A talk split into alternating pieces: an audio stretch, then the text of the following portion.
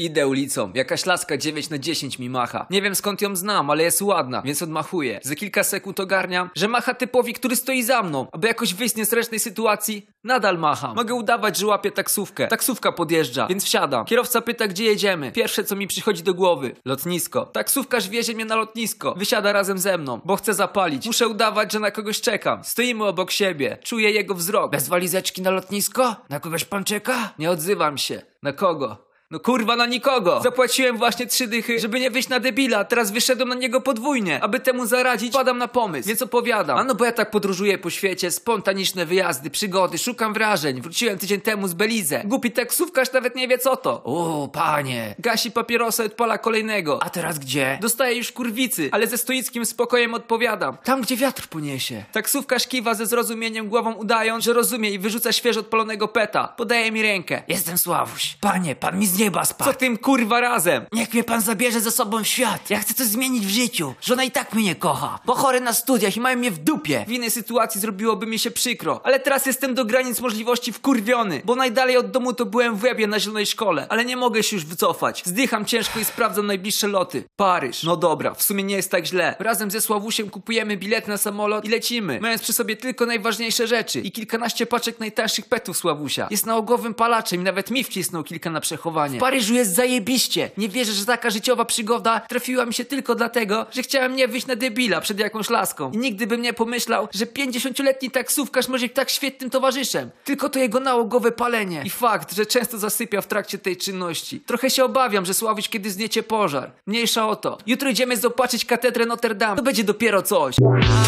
Ziomal smaży Josha, lekki stan na